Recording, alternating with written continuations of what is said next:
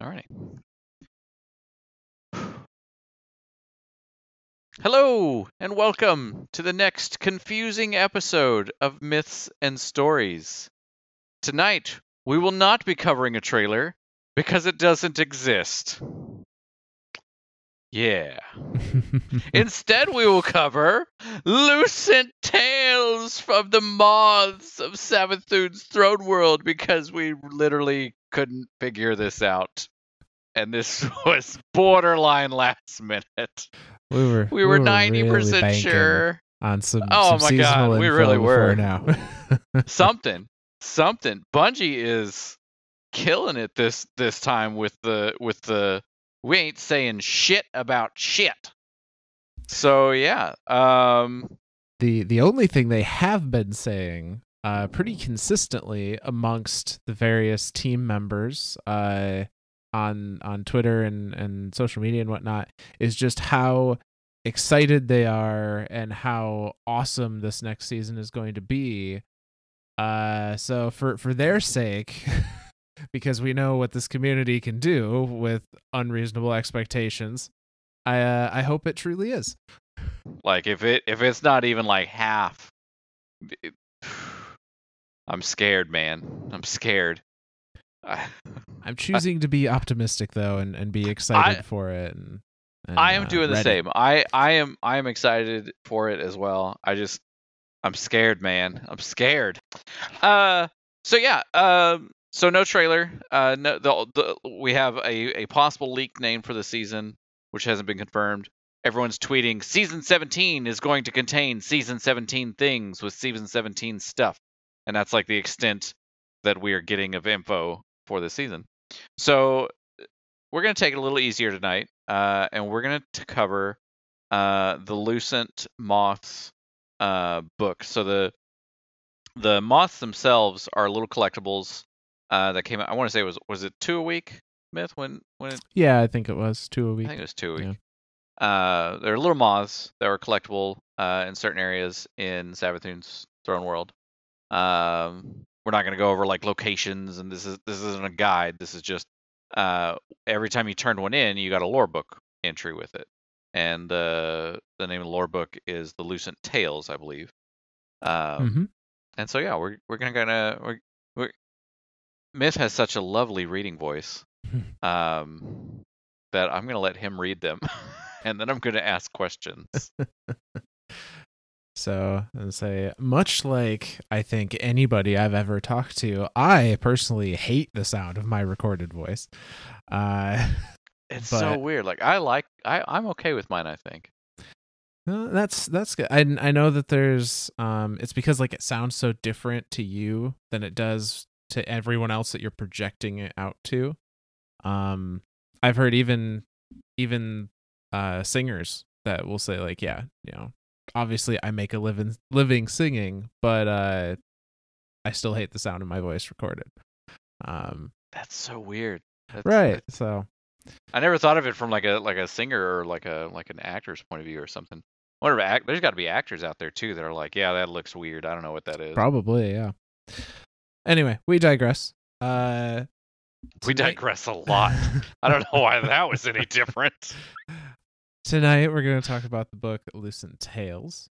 Uh and we're just going to dive right into it. So we're just going to go in order that the uh of the chapters of the book, uh which is going to start us off with the chapter titled Pikmin. Um Well, before before we dive in, I do want to go over the um the name of the triumph for it hmm, uh, mhm. is is God. I'm not going to be able to pronounce this word. This is a hard word.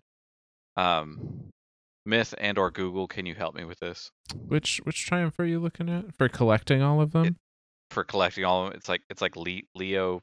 Le- I, it starts with an L. Leo Scop- Scopentinist-ism. I might be making up a word right so now. So I do not have easy access to get to the triumphs. Uh, oh, okay. Well, let me get the easy access to it. Uh, let's see here. Uh, triumph for collecting moths. Aha. Uh, lep lepido lep fuck. L E P I D O P T E R I S T. Okay. So, uh, Lepidopterist, Lepidopterist. uh, which is a person who studies or collects butterflies and or moths, says Google. And not not like not like the the Buffalo Bill from like uh um Silence of the Lambs where he's like da da da Yeah, no, we're not we're not turning into moths. We're just collecting them. Yeah. Mitch was very afraid of where I was going with that. I kept that one very clean, thank you. Surprisingly so. Uh, Right? So yeah, chapter So, book one. chapter one uh is titled Pikmin. A lot of these titles are I think all of them actually are names. Um names of a ghost, actually. Um and a lot of these are told from the perspective of a ghost. Uh talking about the hive in uh from different viewpoints and kind of gives us an idea of how some of these uh ghosts decided to be um loyal to the hive and and provide the hive with light and get us in this whole mess. Uh Edge lords. That's all they are. yeah. Yeah. Not all of them. Not all of them. Um so in this case, this ghost uh is presumably named Pikmin and his chapter goes like this. You needn't resent my hesitation. Mine is a prejudice shared by many. Evolution's paintbrush cut within the hive a terrible anatomy, rendered to elicit fear. They are loathsome things to look upon, after all. I speak not as some superstitious providential afraid of the dark, but as a ghost well versed in the language of suffering. Look at this one. They call him a knight, this sin putrefying upon a slab. Is it only brute strength that qualifies a knighthood now? I have little compassion for the universe's mockery upon chivalric ideals. In contrast, I call myself a creature of moral strength and sound reasoning, and as such, believe these traits allow me to judge so unforgivingly. But alas, I am also afflicted by a most curious and inquisitive nature. It is why, when my debased fellows departed to find unity with the hive, I found myself compelled to witness their descent. Not to share in it, of course. I doubt we share anything more than a species and the dark urge we all undoubtedly feel. Yet as I watched them, I could not deceive myself into denying the elegance of pouring the light in all its multiplex glory into these avatars of terrible intricacy. It is a sinister geometry, but not without its beauty. Gazing on them with an eye unvarnished by niceties, one can see that a fiendish purity of purpose drives them. They spill confidence like a Venture drunk on his own reserves. Such a shame that this purity and confidence was leveled at the unforgivable Quintain striking at our great traveller and unravelling its works. I shudder at the ease with which my comrades ignore such basic logic. This is the hive, disciples of that unholy church which laid our Creator low.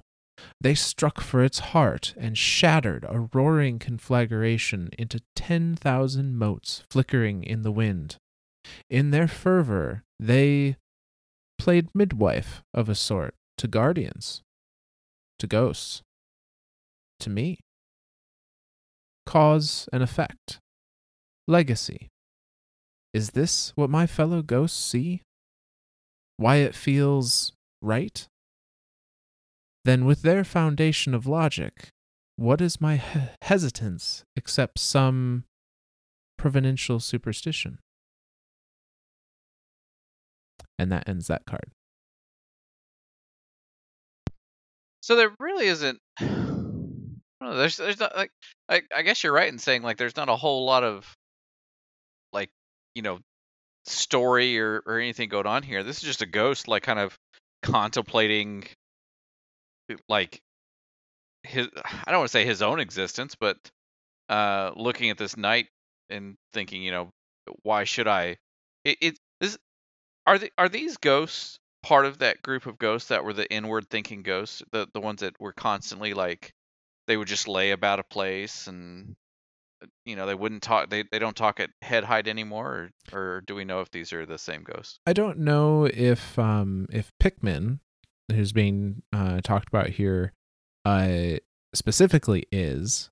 Um, presumably he is he guardian. sounds like he is though Uh, and I I think it's it was implied that a large number of those you know kind of wandering ghosts uh are or or were drawn in to uh provide light to the hive um so i wouldn't be surprised if he was part of that group. And it, it, it's interesting that he uh starts off with the idea of like really like how can you guys not see that this is this is not something we should be doing?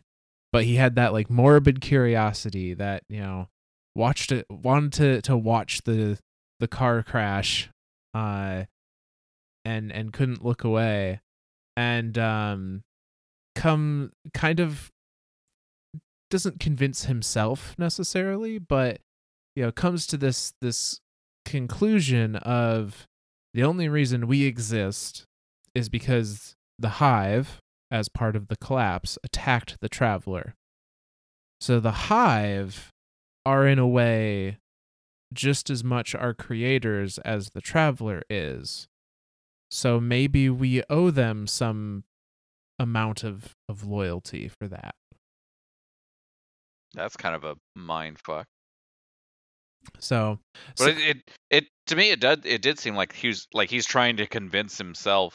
Right. It's almost like he uh, I, I don't know if, if he was trying to convince himself or not but it sounded like he's like he's seeing this thing happen like you were saying like a car crash that you can't look away from and now he's watching it and he's going okay well maybe i need to try this and see if i can make it do better or or i can do a better job than you know joe blow over there and and jeff jeff number three because those are those are ghost names now those, those are clearly those are ghost names um clearly Now this uh some of these cards are a little more in depth. Some of them are going to uh explore um we'll have multiple cards around a single ghost and kind of the actions of that single ghost. So some of them get a little more into it. I think this being the first chapter is more a introduction to the kind of uh thoughts that we're going to be seeing these ghosts go through. It's it's going to be a lot of questioning coming from these ghosts of you know what's right what's wrong what should i do what can i do and and struggle with that in relation to granting the light to the hive That's like that's definitely what that felt like too. Like he, that's and that's why I was curious if he was part of the group of ghosts that were that those those internal thinkers that are, that questions and because he seems like he's just kind of questioning like they, they're they're very open ended questions that he's that he's discussing in this first card. yeah and we get uh whereas as uh pikmin's view is a little more um you know at least attempting to be the the scientific observer you know the one on the outside going like what is making you do this? Uh the next card which is titled 303 um is about a ghost that is very much feeling things um that we could easily see pulling them away from uh resing a, a guardian of humanity and and maybe finding more solace with the hive so this one uh this chapter is uh just entitled 303 uh and it goes like this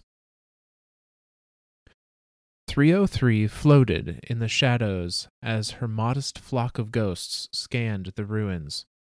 For centuries, they had combed through the long dried spatter of a fallen world, each hoping to find their prize. She always watched, knowing she would never find what she needed, just as surely as they knew they would. A joyous chime pierced the air, and the little ghost's mood sank. It wasn't a sound she heard often, but she recognized the melody that heralded the shrinking of her group. L gestured across the tumble down intersection, where Trill chirped hollow advice to a fawn wobbly guardian as the others watched on. 303 turned away and grumbled. She supposed she could just ignore them, if they let her. Three, Paris bobbed, practically bouncing on her. Three, Trill's found her guardian. Come, congratulate her. Anger flared, white hot. Congratulate? Are you. You know what? Fine. 303 swiveled back toward the impromptu celebration and raised her voice. Hey, Trill, congrats on abandoning us all. 3. What? I'm so happy for her. I'm not resentful at all about our fanatical devotion to the dead humans, the species who couldn't stop the darkness the first time around. 3. This isn't the time. When is the time, Paris? When are we going to start asking questions? Why did we just arbitrarily decide to dedicate ourselves to these squishy creatures forever? They aren't fit to hold the light. 3. Can't you at least be happy for us? Trill's voice was soft. 3 didn't respond. This is the way we form a bigger family and serve a larger purpose. That's what it's all about. But maybe, if after all this time you still can't share that with us. L paused. She'd often come so close to saying this, but always backed down before. Then maybe you shouldn't search with us. Three floated, letting the ultimatum settle. Fine. There was nothing more to be said after that. One by one, the rest drifted away, resuming their work. L hesitated for a moment. Goodbye, Three, she whispered. I do hope you find your family. 303 turned away to look up toward the night sky. The twinkling stars stared back like a million judging eyes.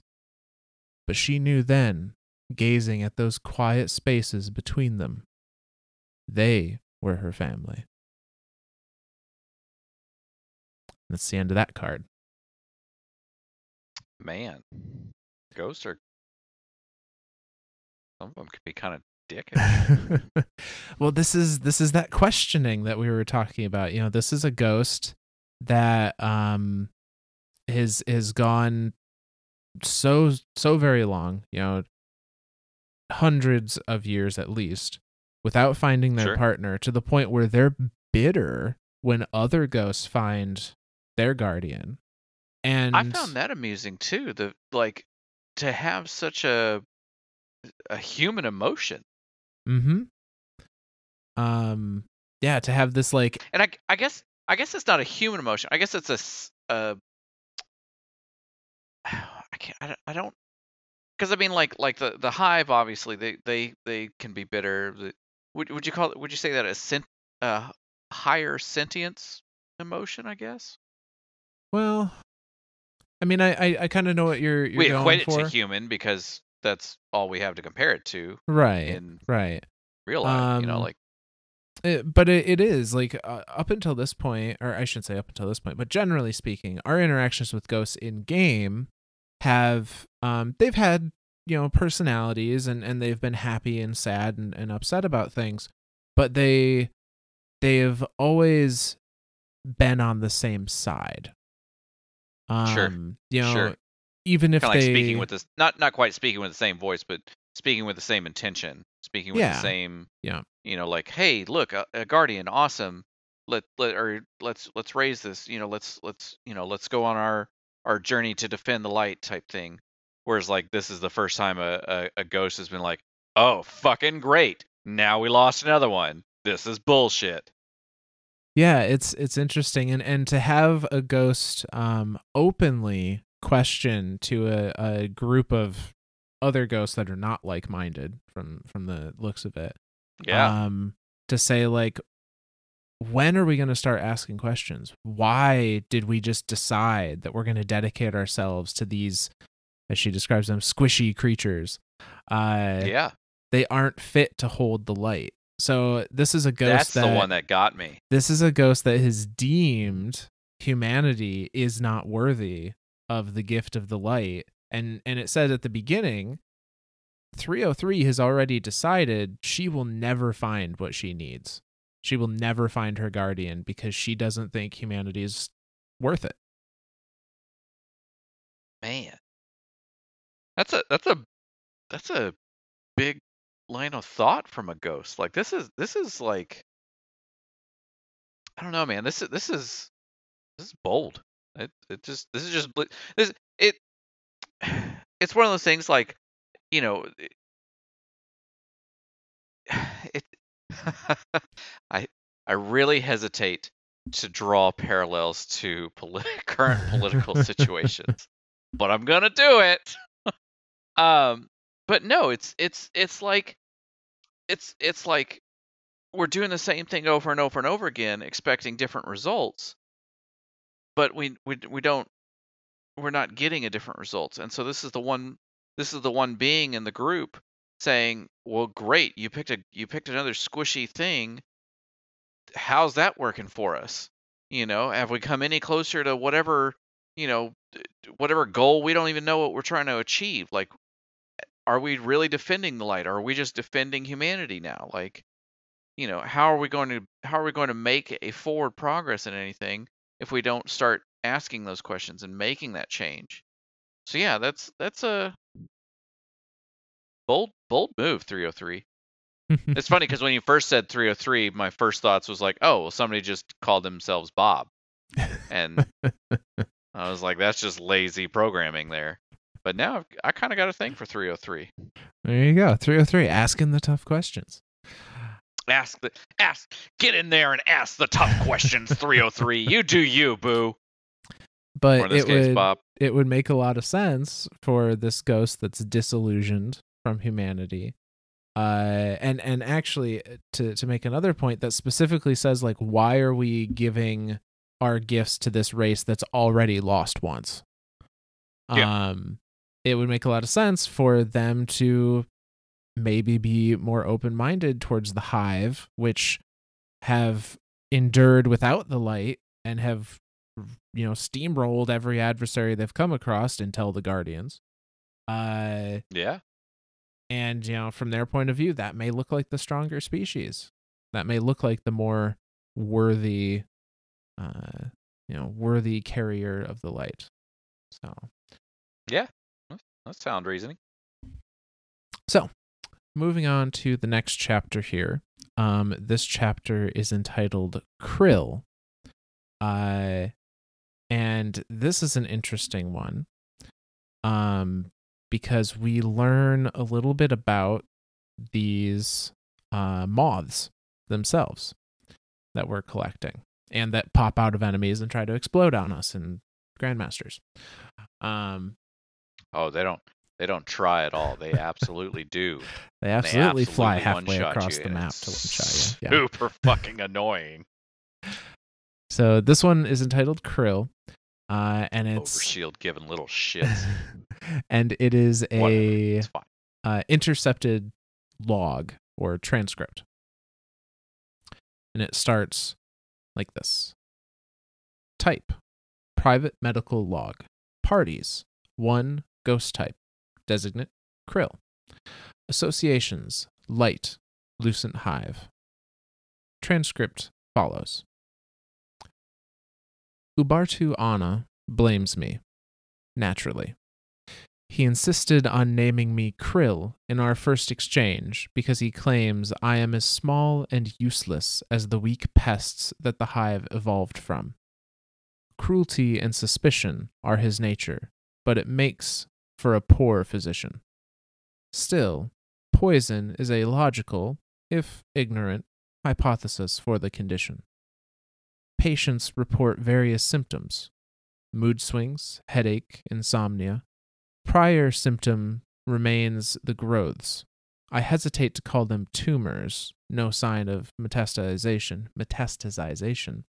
One might be one must be precise in terminology after all. After some clumsy exploratory surgery on my inner workings, Umbartuana seems content I am not some Trojan horse. Wouldn't that be ironic? Ghosts sent to reclaim the hive from death only to wipe them out by dispersing pathogenic specks rather than light.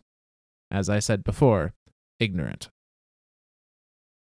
We've biopsied a dozen growths now, but there are no clear results. These masses within, the masses within are primitive protoplasmic, little more than interstitial fluid and protolithic amino acids. Primordial soup, as the humans say. No sign of infection, but curiously, the lining of these cysts, for lack of a better term, seems to be saturated with immune cells. Further biopsies are needed. Some time passes. Wondrous development. Biopsy 37 has yielded aggressive results. I pierced a cyst to discover not fluid, but life. A winged arthropod attacked me, defending its host. Little of its body remained upon destruction, but it seems to be more energy construct than flesh. I plan to take the next specimen alive for vivisection. Confirmed. The winged arthropods, despite their energy structure, also contain hive cells. I theorize hive physiology, unaccustomed to light exposure, is attempting to isolate light energy like an infection. Light, structured as it is, organizes the discarded sebum within and forges it into imaginal cells, kickstarting a sort of holometabolism. Incredible. The hive's own bodies are transforming light into a parasite. What a wondrous adaptation. They are now commending Ubartuana for his discovery. Thus now I perceive the true poetry in my name. Everything about him of value comes from me. And there ends that card. I'm just gonna say it. He he popped a zit, and a fucking moth came out of it, and that is disgusting. Like as you were reading that, I was like, "Bull, not handling that real well." Uh, no, that's that's kind of neat that it's uh like it. Even even so, okay, so I guess this is where I was confused. Is this a ghost named Krill? This is a ghost who has been named Krill by his uh, hive uh, guardian. Um, and his hive guardian Because- is a physician trying to figure out where these ho- where this, these cysts are coming from. So it sounds yes, it, it sounds like um, his his hive guardian, this Lucent hive, has named his ghost Krill because he views his ghost as small and useless, which is That's what that's they think of themselves. Uh, fucking fucking dick move, man. Like And yeah, it sounds like this. here I thought here I thought 303 and all of his buddies are kind of dickish. fucking hive are even more dickish. Screw these guys. I I feel no remorse popping hive heads off now and crushing hive ghosts. So it sounds like this uh, Lucent hive named Ubartuana uh, is is a physician, but as Krill says, um, he does he's very ignorant of anything that isn't just ways to kill people, essentially. Yeah. Uh, Well, it sounds like he thinks the whole thing is a poison. yeah, he thinks it's a poison, um, and seems to suspect that the the newly appeared hive ghosts are the one poisoning the Yeah. the general populace of the hive of, of the lucent hive at least. Uh, Well, I guess I guess in a way it. Well, I don't know. I like if you think of it in terms of a of a maybe not a poison, but maybe more like a virus.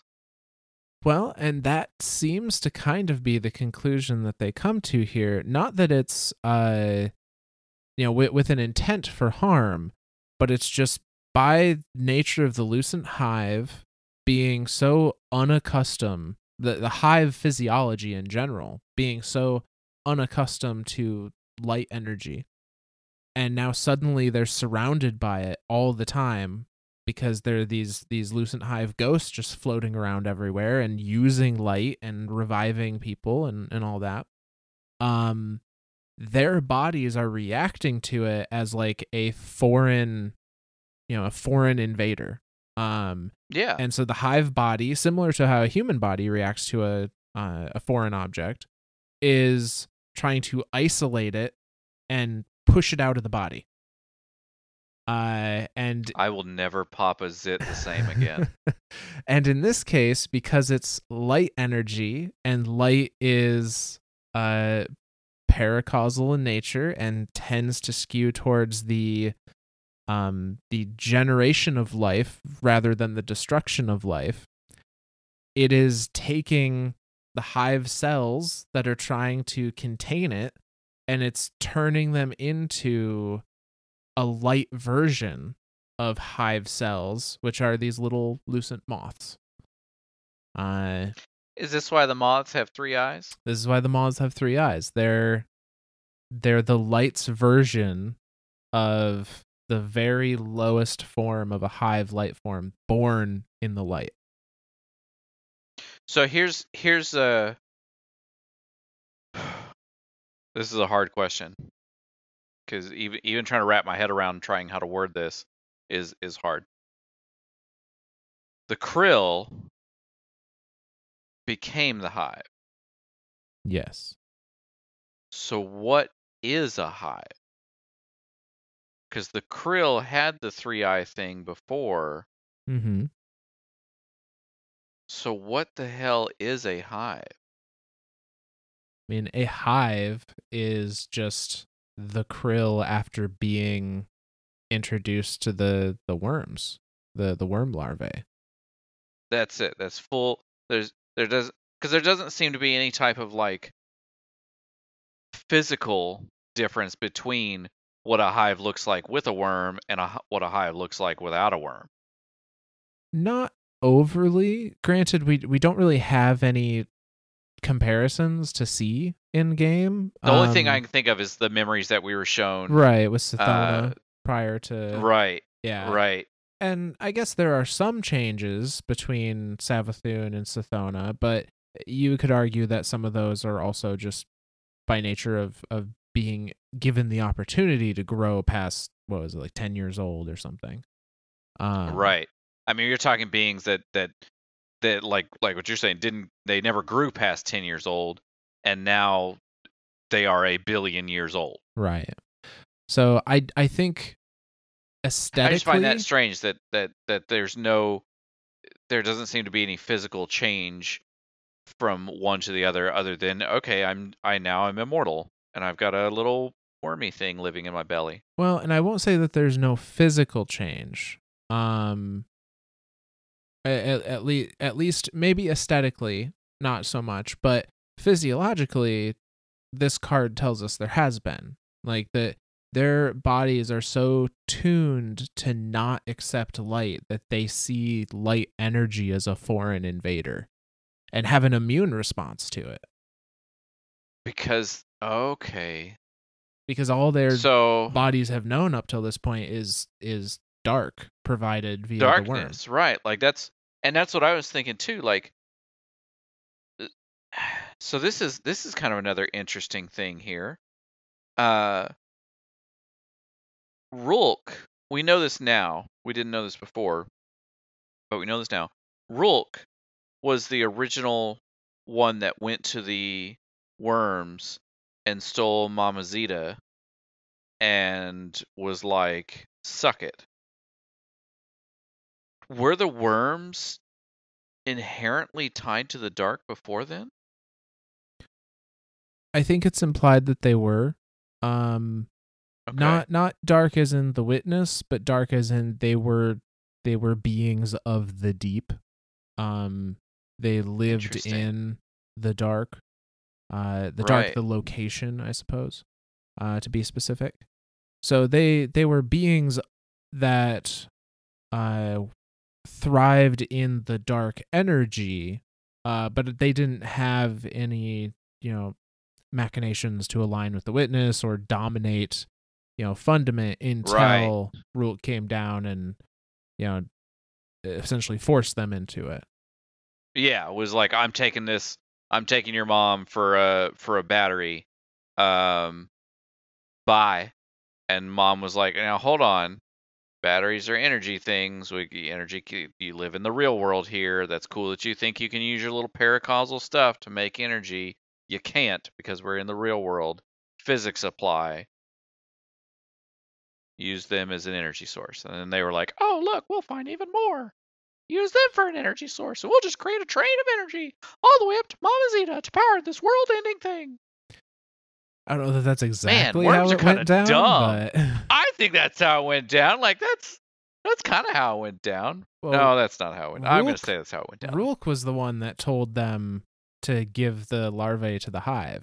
Like that that was not something That's that the worms That's right. were, were going That's to do of their own accord. That That's was right. Uh, that was a, That was an the order thi- from him. Yep, that was the whole thing with him is was giving that order.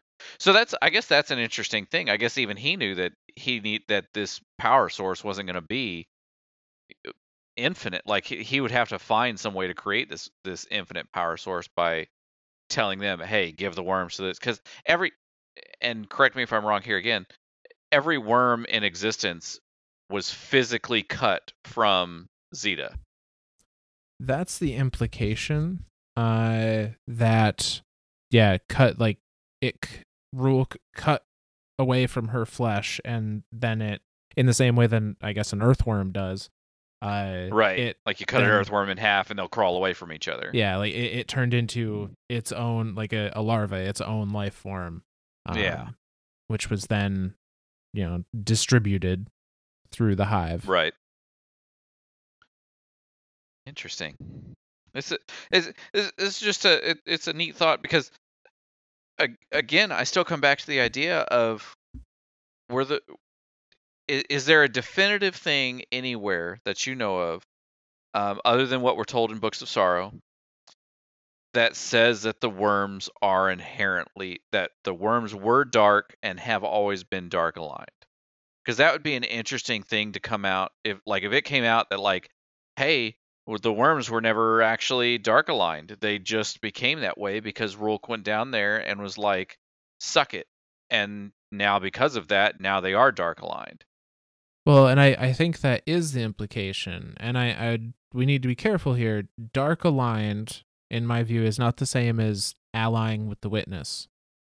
right Um, right right right right right right Because you, they just happen to have dark uh, i guess dark aligned would in this sense would be like would they be harbingers of dark the abilities of dark the force? And I think that's true. Um, okay. because is you know like pre-Rhulk pre-Rhulk yeah they pre were Rhulk, because even pre Rhulk, the Leviathan was still keeping them caged. right. Uh, right. and- and that that i think that's a definitive thing too that we've that we've that we've come to conclusion on. Fundament was a prison. Yes. and leviathan was there guarding them and and was specifically like their jailer. And then Rhulk was just like nah fuck that. I'm better than you. Suck it. And leviathan was like oh shit you're better than me. Ow. Take my rib. And Rhulk's like gladly.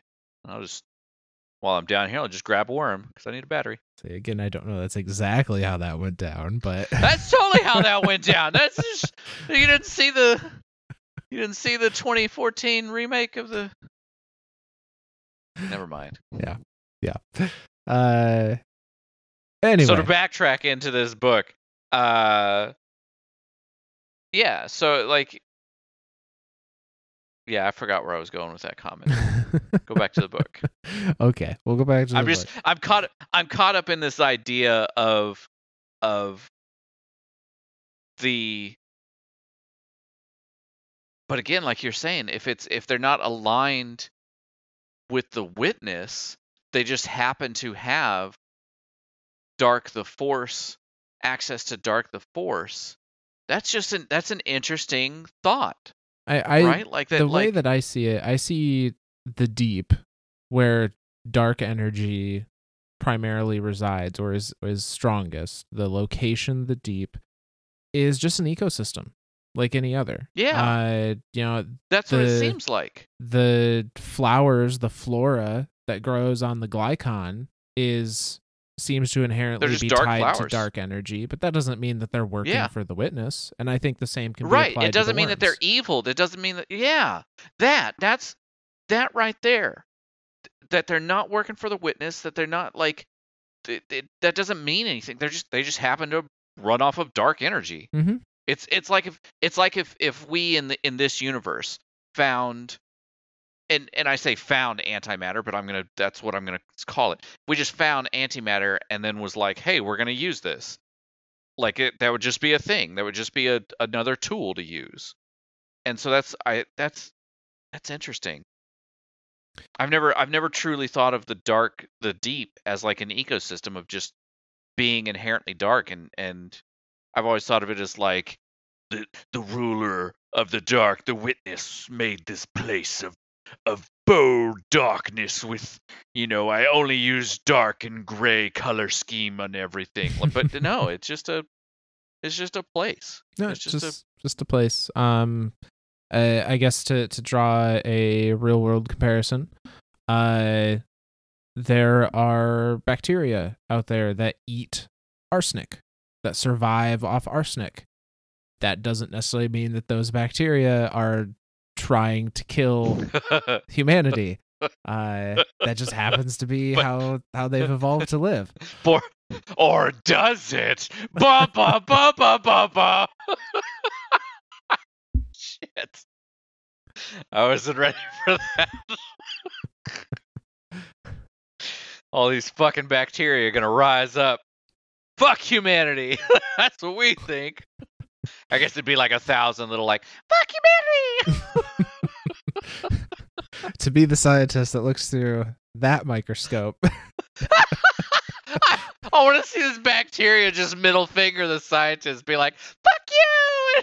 and the little scientist be like, "What in the hell did I smoke this morning?" Oh. All right. So Okay, a- back to get us stories. back on track here. Yeah, I'm Um, totally off track now. This is this shit has gone out the window to the moon. Now we're coming back.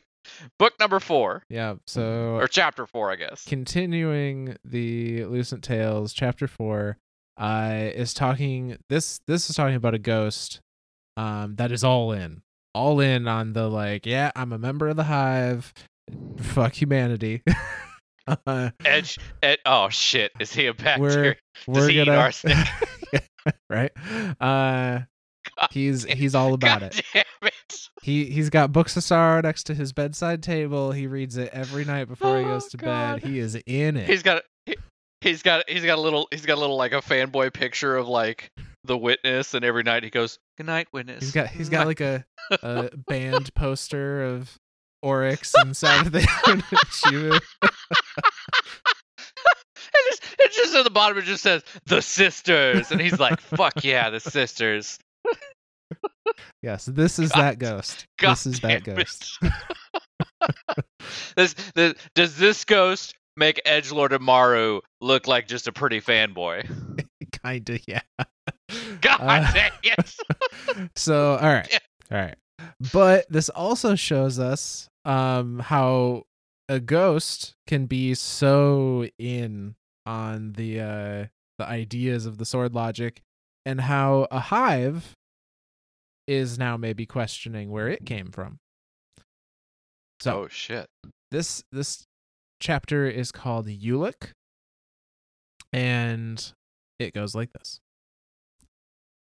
Rise again, Luzaku Ayat. Rise and take back the logic this heretic won in your death. Yes, arm yourself and lay low the guardian scourge. The false inheritor of the light has grown fat on your weakness. To whittle him thin is to make yourself strong. Yes, he lies broken just as the gift mast, but be wary. Yes, there his ghost awakens him, and your victory is soured. Mind the bullets, bathe in the metal rain, and be cleansed, not drowned.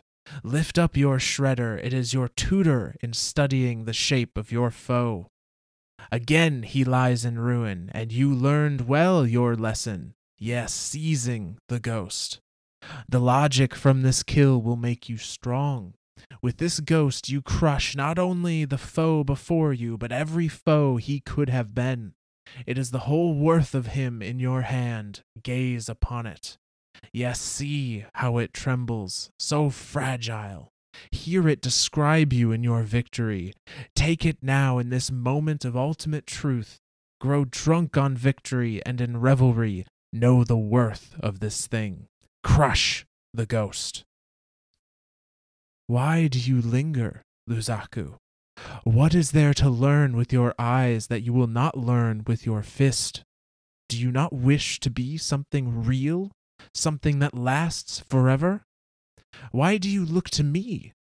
Children are curious, humans are curious, but Hive are strong. Your understanding comes in vanquishing the thing, so do it.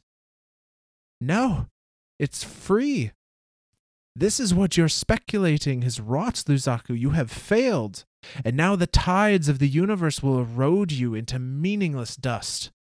All that you could have become has slipped through your fumbling fingers.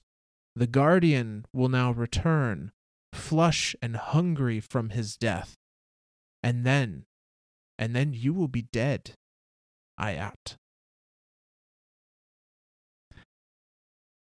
So this is an edge lord ghost, is what this is. This is this is fucking. He he ju- he's he's got like the full sister soundtrack too. He's even got the deep cuts, man. He just That's right. Oh, he's the just deluxe he's just sitting up there like, Quarrier, fuck yeah, coming again to save the motherfucking day, yeah. Yeah, that's exactly what's happening here. Uh, so exactly what's happening here.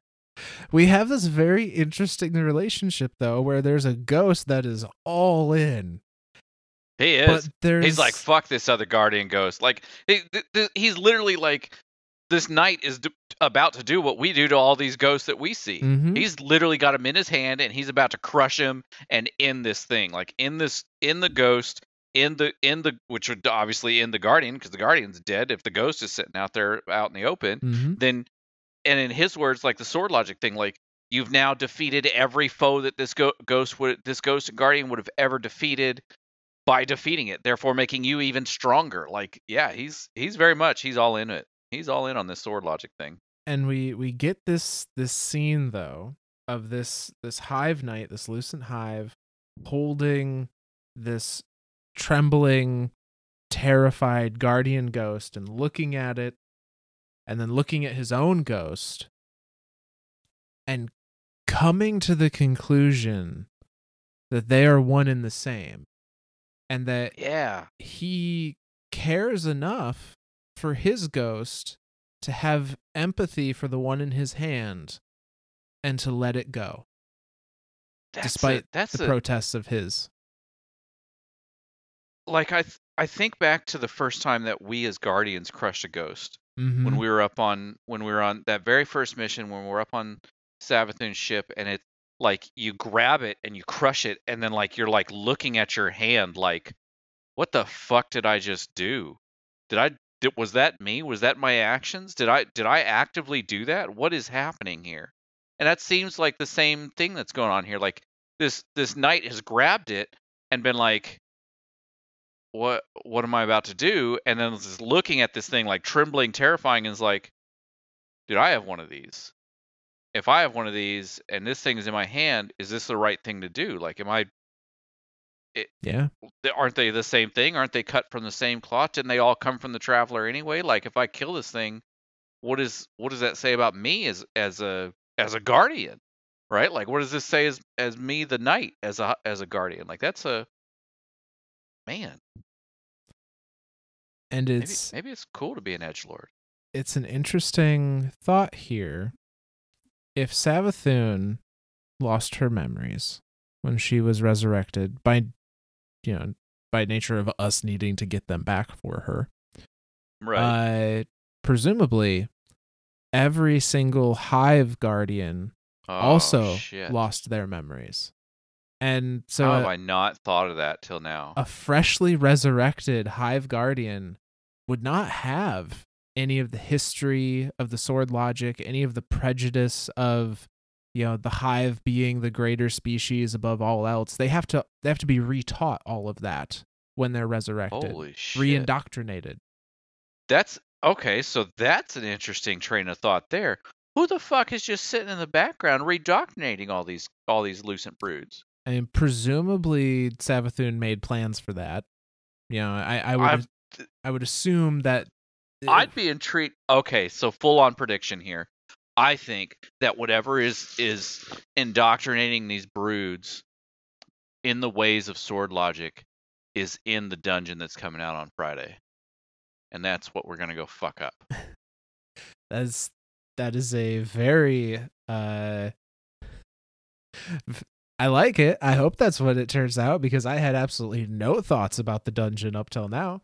Um I, wouldn't that be fucking cool? I just I've never thought of that though. Like mhm. the the but you're right. Every single thing that's been risen and has a ghost has lost its memory of its previous previous light. We had to actively go like Savathun had to make like so many fucking crazy conspiracy theory level bullshit hoops for us to jump through to even bring her her memories back. And even then, she still didn't really they we only had the memories that were shown to her. You know, like she doesn't actually I don't think she actively got her memories back. You know what I mean? Like right, yeah. it's it's like it's like watching a movie of yourself and having complete amnesia, but you're seeing yourself in that movie and so you're like, well this has to be true. This has to be fact because I'm seeing myself there. So I will I will, you know, embellish that thought. It's that's just holy shit, man. Now an, another thought is that uh by nature of what we saw in the collector's edition um book, the the diary that came with that, uh Right. these kind of wandering ghosts that we assume a majority of them became these hive ghosts. Uh, it was stated have a deep understanding and sympathy for the hive via the books of sorrow. So it might be the ghosts themselves are resurrecting their hive and taking it upon themselves to give them their history via what they've read in the books of sorrow and the That's the true. newly you know risen hive not knowing anything else take it as as, as gospel Take it as law of the land. that's the way the world is I mean, shit. In D one, when we when we got rezzed, we everything that was fed to us, we took that as law of the land. Yeah. We d- fucking came to the tower, like, all right, we're in the tower. Fuck it, we're tower. Like, oh, speaker. Yep, speaker. He's the fucking speaker. Cool. Let's go. Let's do. Speaker's like, do this. Okay, fuck it. Let's do this. Exo stranger shows up. I don't know who the fuck you are, but we're gonna do that now. so That's kind of a that's that's a that's kind of a mind fuck. But despite all that, despite this indoctrination, despite this uh retelling of these these freshly born hive, this is your lot in life, this is what you should be doing, this is what you stand for. At least one of them, at least this Luzaku character has made the decision to not kill a guardian. That's that's interesting. That's that's an interesting thought. Okay. Uh book 5. So, On to the next chapter. Chapter 5. D- Should I call uh, it chapter 5? Cuz this is all a book, right? It's all a book. It's all the all, all the lore book. books. I Yeah. keep calling them like book 1, book 2, book th- They're chapters. They're I'm- chapters. yeah. books don't have books inside of them Not usually. I mean, no. Unless if like you had like a big book and you like cut a hole out and then put a smaller book in it, like how they cut like holes out in the shape of guns. Yeah. So chapter five. just cut a Uh, is that is that not an Inception book? A book inside of a book there will be inside of a there will book? be no, Okay. bookception. Uh, Okay. Chapter five. so chapter Go five um, follows a ghost that we are all very familiar with at this point, or at least if you've played Witch Queen, you are. Um, this is a ghost by the name of Finch. Uh, and this Who is the a, hell is Finch? This is a two-parter. So this is Finch part one. And he says, You got to understand, none of us came here thinking grand schemes. None of us. There was there's just this urge, you know? So we followed it. only to step into a world remaking itself. The light just thrashing away at the darkness, pounding away, mountains sloshing into seas like sugar in the rain. A hive throne world remade on a whim. I'm not what you would call a believer. Not after the Red War. Not after the Tangled Shore. Not after a lifetime of never mattering just because I wasn't half of someone else's whole. But seeing that, that made me feel again. And then I saw him. What was left of him. Just lying there. Just this corpse, dead maybe a eh, hundred years. It was my night. I look and I know he is mine. Like hearing a song for the first time, but it's already stuck in your head. And in that moment, I think something. I think something good in me died. And 22 and Camisea and Marcel, they're all raising their partners, hive light bearers, every last one. You'd think it'd be impossible, but sure enough, all standing there. Elay, Quasit, Hatcher, everyone finding their purpose. There's Hive to the left of me, Hive to the right. I'm buried in them. And the whole time, every ghost I ever knew is shouting, telling me, This is the traveler's plan. Who are you to question it? And I thought, maybe they're right. I mean, I could see the light scouring a whole world right in front of my right in front of my eyes. Maybe this was some kind of turning point for the hive. Knowing your creator chose you to remake an entire species, oh, you'd make bad choices too. So I shared my light. Who wouldn't? A couple hundred of your closest friends bearing down on you and a hive shredder waiting if you said no? I shared it.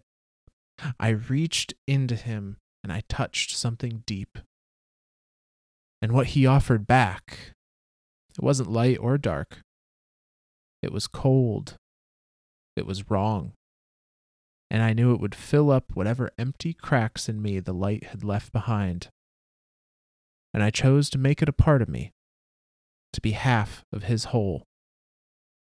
I chose to share my soul with a monster. And the thing is, you can't just be part monster. And that's the end of Finch Part 1.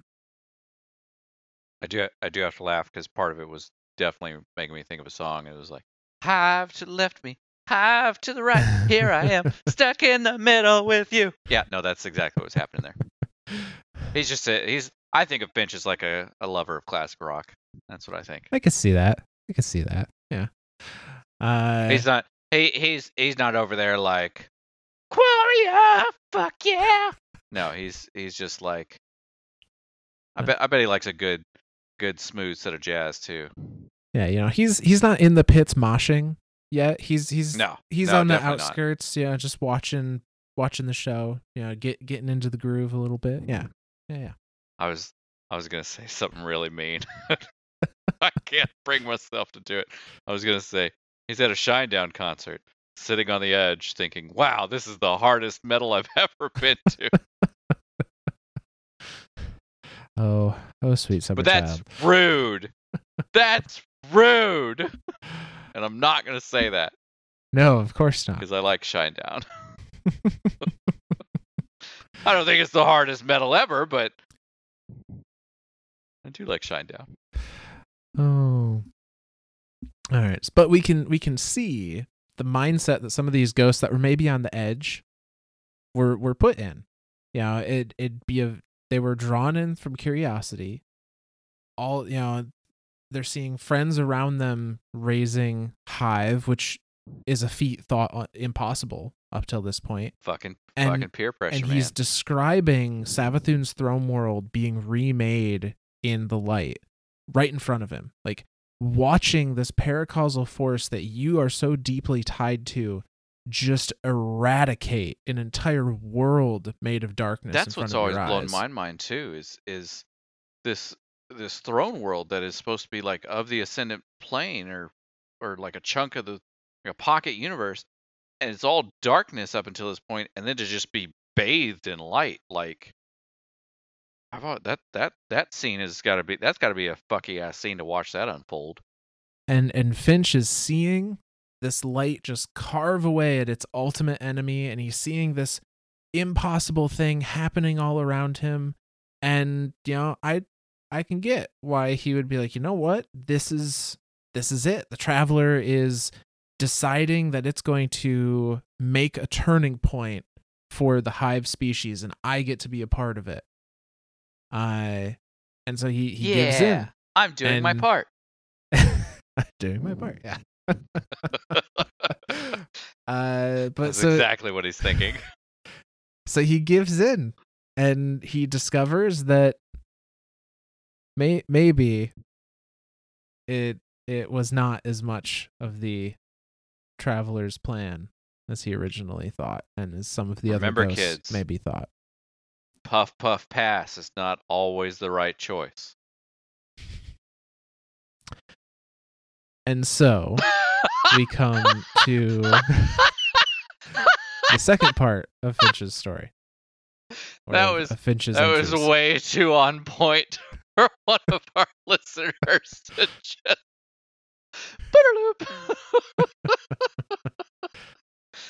He's he's getting a thank you tonight.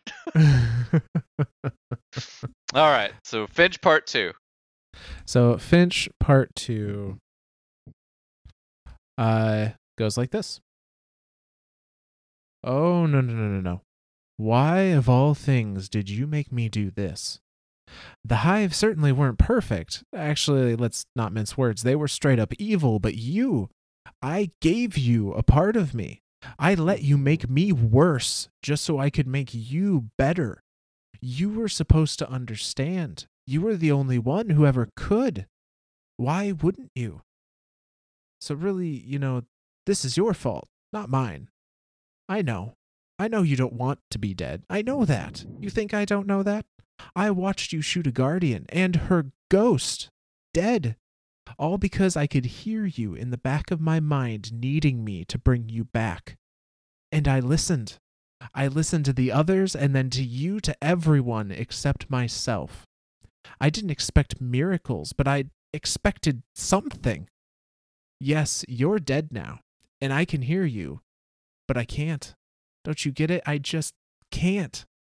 I'm not going to be the trigger man anymore. I'm not going to sacrifice humanity on your personal altar. You're not you're not worth it. You're not worthy. And you never were, were you? Why does Savathun have the light? I should have asked why a long time ago. None of us did at the time, but I should have. We both know this wasn't right. Look, I've got no faith left in the traveler, but I know it it wouldn't give me a monster and say make him a god. No. No, we both know this wasn't right. Was it pity? Optimism? May- maybe it's just the obvious. I mean, Hive don't accept gifts, they take. Maybe the traveler was tricked. The end of some long con. The traveler isn't just some dumb orb ripe for grifting. Ghaul found that out the hard way. There's got to be more to it. I have to dig deeper.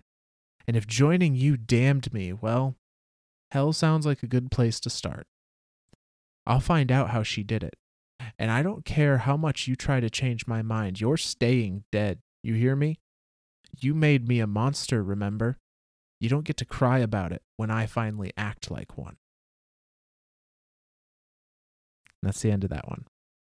There's a lot of interesting things in this one. Like, okay, so the the first one that I that I like, kind of like attached to, was that thought of like there is a constant nagging in the back of Finch's mind to res that that dead knight next to him. Mm-hmm. Like that's that's an interesting. It, I it's it's interesting that, that that is a thing there. So that that's got to be if there's a if there's a nagging in the back of Finch's mind, Finch is a ghost. Therefore, logically, every single ghost has that same nagging when their guardian dies. That they they they need to go res them or something like like some some sort Mhm. of Yeah. constant like hey your guardian's dead. Like uh, almost like a, uh, and and I say like a nagging. It's almost more like a like a reminder going off on your phone. Like, hey, don't forget your guardian's dead. Go res him. You know, and you're just like, ah, fuck. Yeah. You know, and you're either hitting accept, you know, or in this case, Finch is like, fuck that, ignore, fucking snooze. Fucking, I'll Finch deal with just you keeps later. hitting snooze on the alarm clock. He just he Yeah. just doesn't give a shit. He and I say doesn't give a shit. He he does give a shit. Like he's like, Yeah. no, I, you made me a monster because like in the one in the book or the chapter before, he's like, you can't just be part monster. Like you can't be half of a half of a whole. You ha- you are either a whole thing or you're not. And so the fact that he's made him into a monster, like that's almost like him accepting that and like twisting his own words back at him and saying, well, you know, you made me into a monster. This is the reality you get to live with. I get to be the monster now and say, fuck you. I'm not resin you. Mhm. Like that's a bold move there. And, then the the go, go ahead. Oh, I, I was just gonna say it, it it's uh interesting to see and, and maybe it's just a personality. You know, clearly some hive drank the Kool-Aid a little more than or some ghosts drank the Kool-Aid a little more than others. Uh Just a little bit. but for for Finch to in the first in part 1 to be so optimistic, to to be like almost almost have a a rekindling of hope that like the world is getting better. I'm I'm seeing it happen in front of me. The light is pushing back the dark and is making the world better. And I'm going to be a part of it and I'm going to be part of this big change by aligning myself with a hive.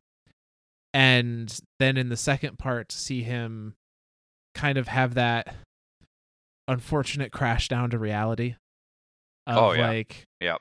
no, I was you were never worthy. I fucked up.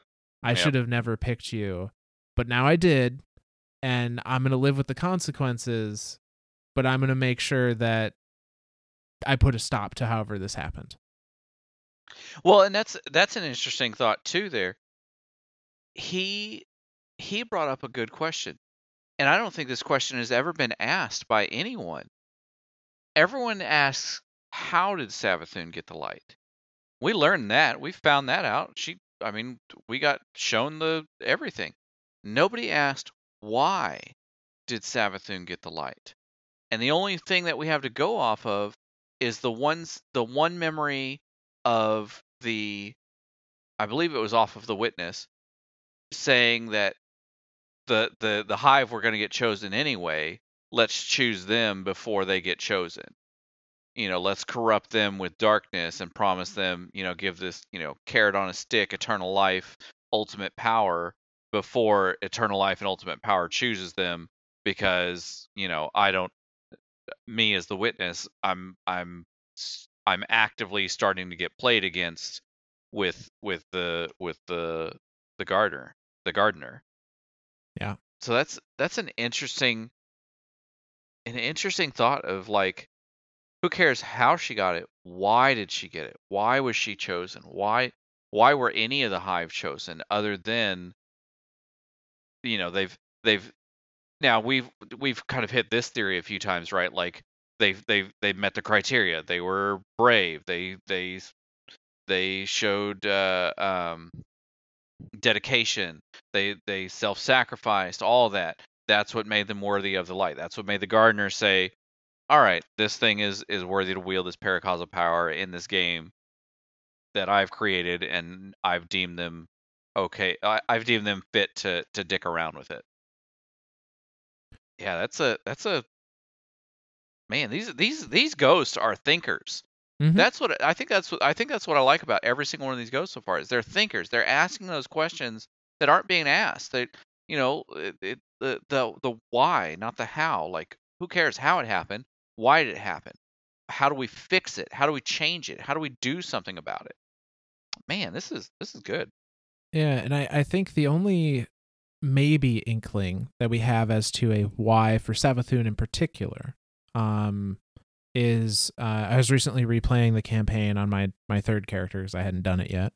Uh, and Savathun Savathun has a line uh, along the lines of of saying, uh, "I will not take, I will give. I will give the Yep. traveler a safe haven Yep. aid within my throne world to protect it from the the witness.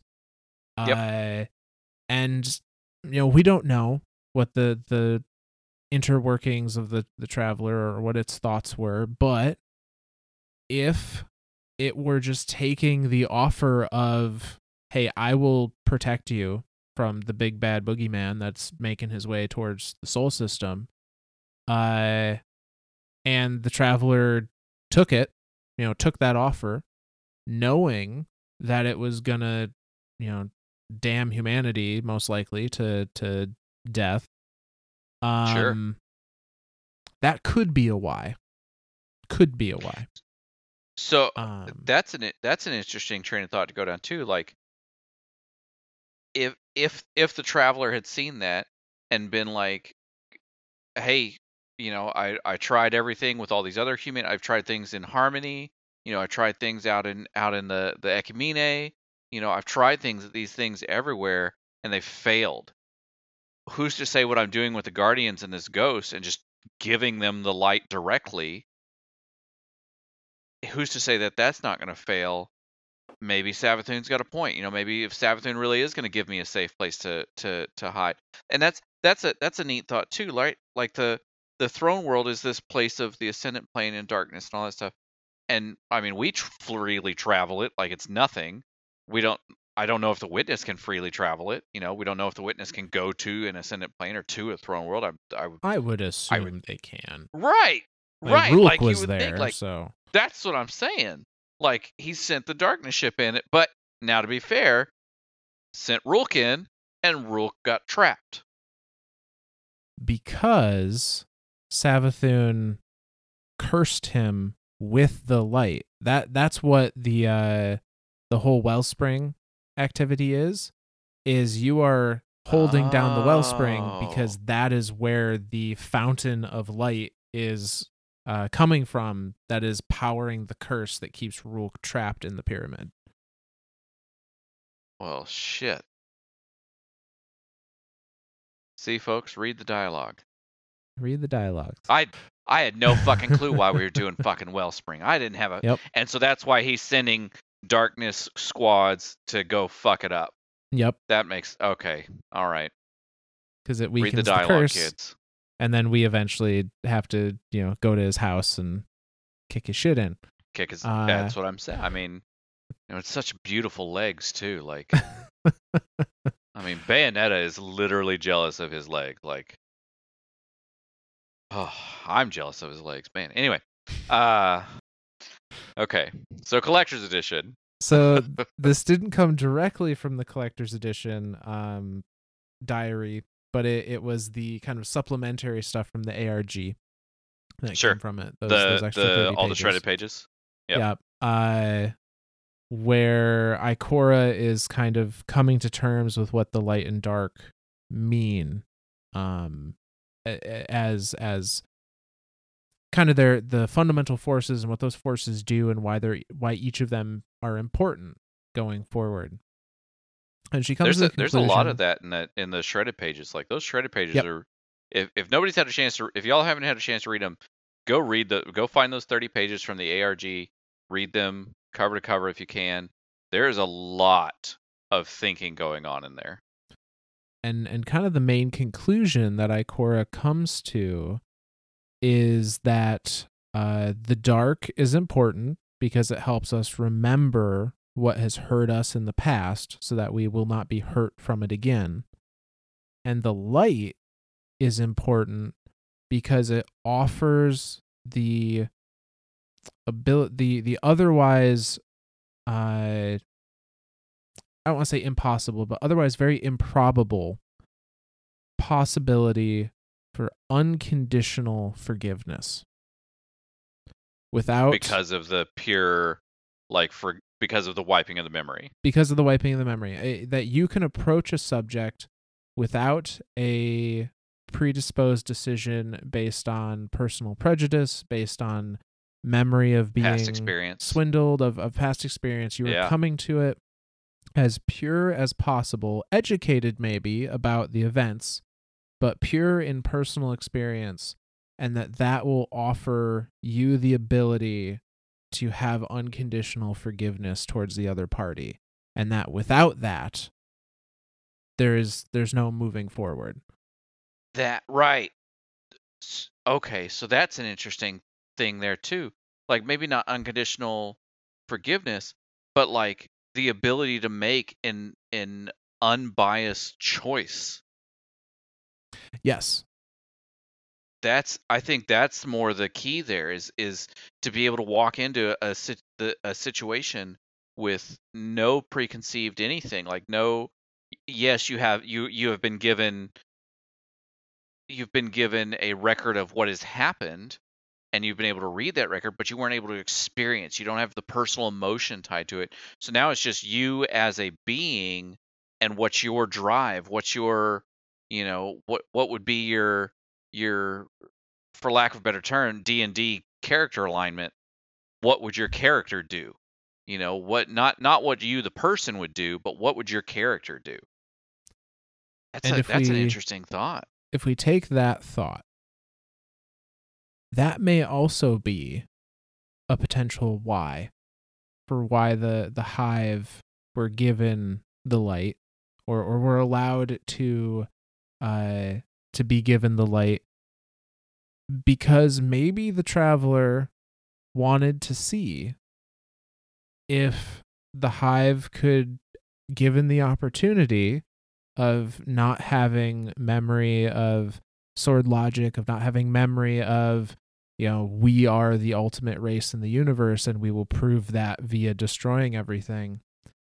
Maybe, maybe some, maybe all would choose a different path, like that Hive Knight we talked about a few chapters ago. And interesting maybe there's a little bit of hope for some of the hive guardians not being Sure. enemies I mean, that definitely gives us precedence to have Hive allies. sometime down the road i i think that's possible Yeah. Man, that's a. Now again, that. Oh man, so that draws a bunch of parallels to what happened with Lakshmi and the and the Eliksni when they joined. Like there's so, and even in there's so many lore entries about humans just like fuck Eliksni.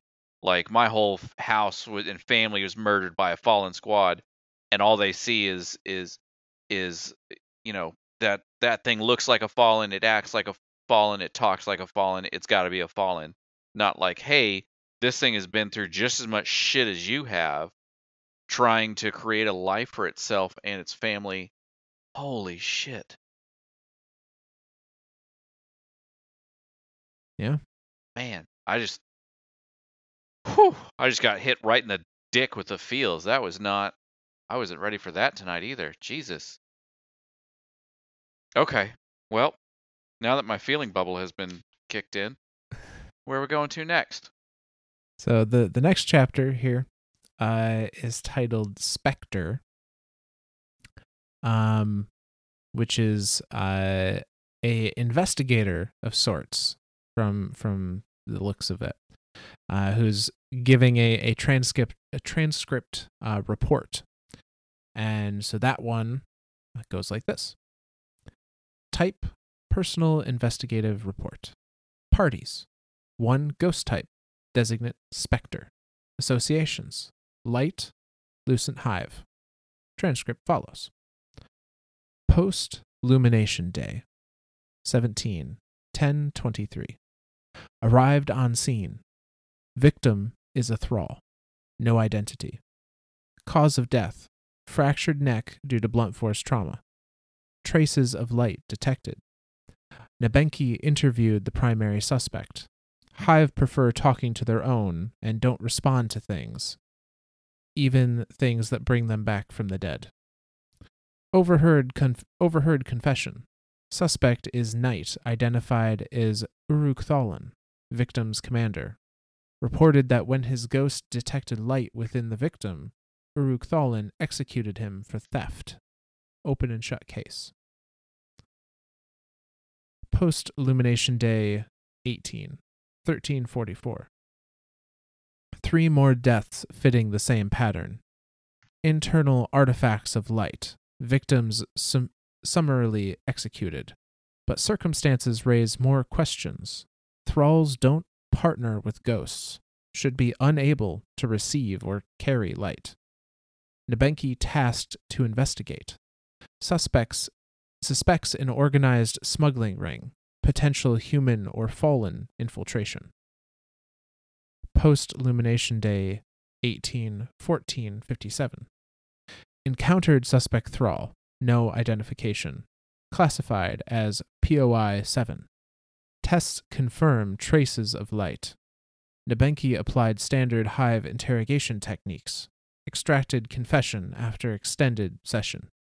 POI 7 admitted to stealing light, keeping it in urns, also implicated a superior acolyte. Doesn't add up. PLD 18 1912. Requested time alone with suspect to establish rapport. Nebenki hesitant, doesn't like being spoken to unbidden, but acquiesces. POI 7 admitted to giving false confession to end visceral hive interrogation.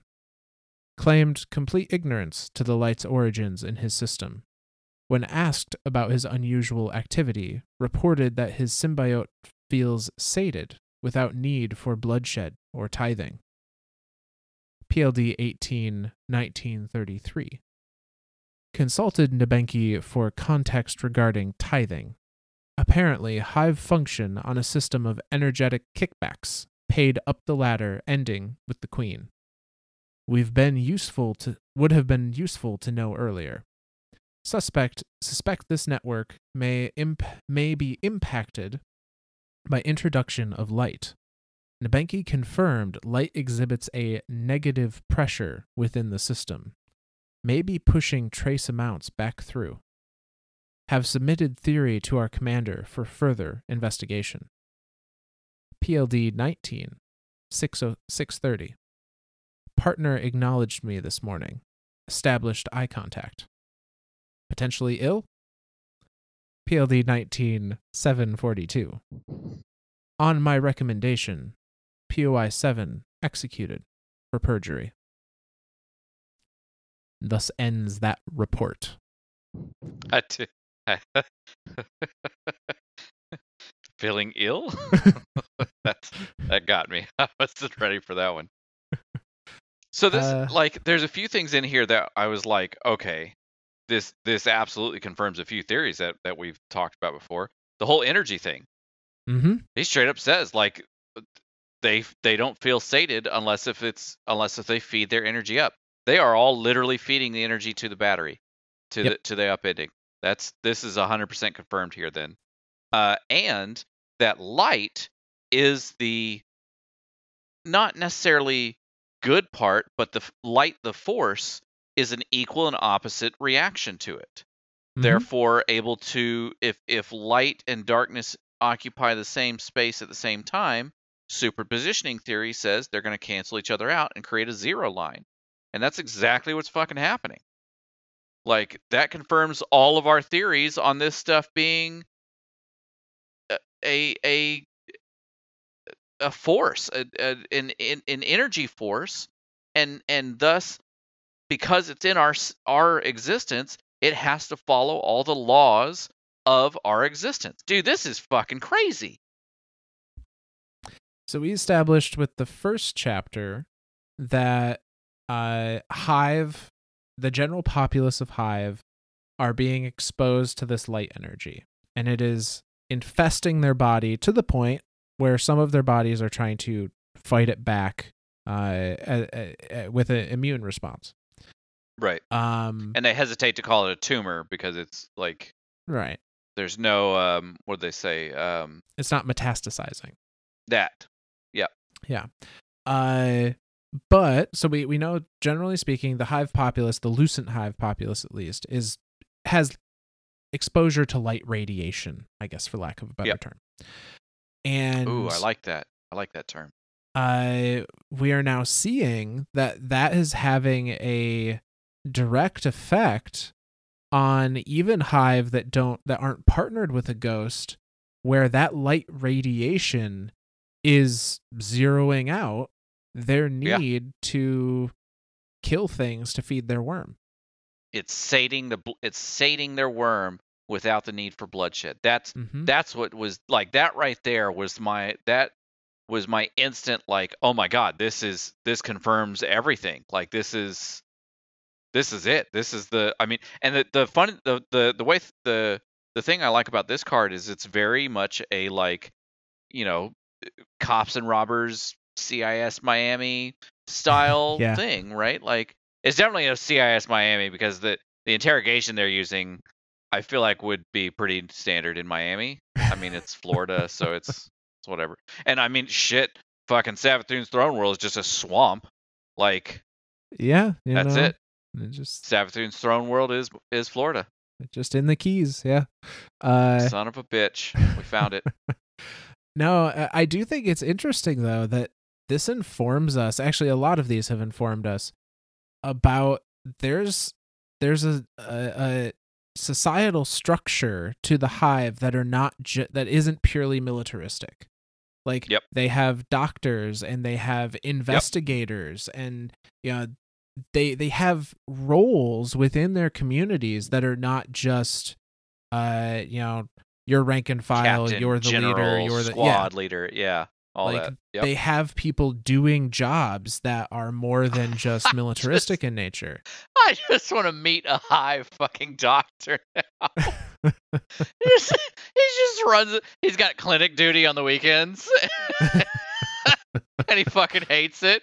And he's just in there. He's like, "All right, what's your fucking symptom?" And the thrall is just like, "Uh, arm hurt." Well, I know your arm fucking hurts. What did you do? Met Guardian. Well, you fucking idiot. That's. Don't go near Guardians. Light bad. Light bad. Okay. Yeah, yeah, light bad. I go now. I get better now.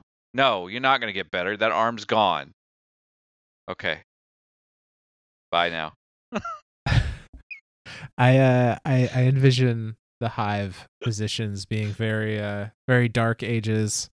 Very like oh, yeah, you know, oh my shit! my my wrist really hurts. Like, all right, off with the hand. Problem fixed. Tur- burn, burn her. a witch. no, I'm not a witch. I'm an acolyte. a witch. it's, it's pronounced wizard. Wizard. Uh, damn. I want you to. I never want to know been what to their the moon? HMOs are like. Yeah.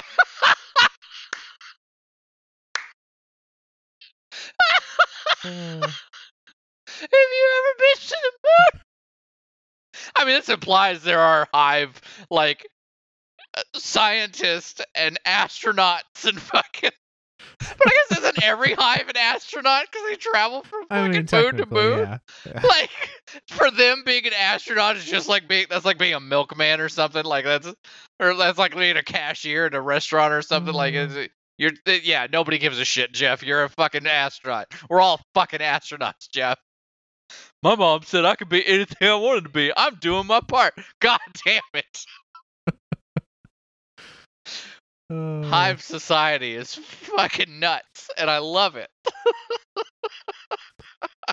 uh, so Oh man. moving on to the next. I do I do want to know like who they're like, you know, like do they have like HMOs or do they just have like supplemental insurance? Is that all they have?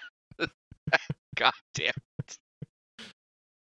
Do they have car insurance? Do they even care? Do they like do they just hit each other and they're just like, ah fuck. Uh, I didn't I renew my car insurance- insurance. Damn.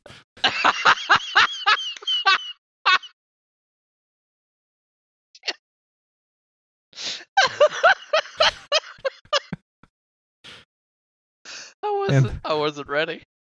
Those void energy prices, they're they're skyrocketing. They're ever fucking Savathun ridiculous, office. man. fucking ever since Savathun took office, void energy is just fucking through the roof. This is ridiculous. It was up to 3.0 yesterday. Who knows what it'll be at tomorrow? Oh, See, see what I did there? I do. I do. I like it. Oh shit. Uh, God. Oh, So- literally tomorrow. Oh my god. yeah. Yeah. Oh shit! You were cleverer than you thought. I am. I didn't even know I am.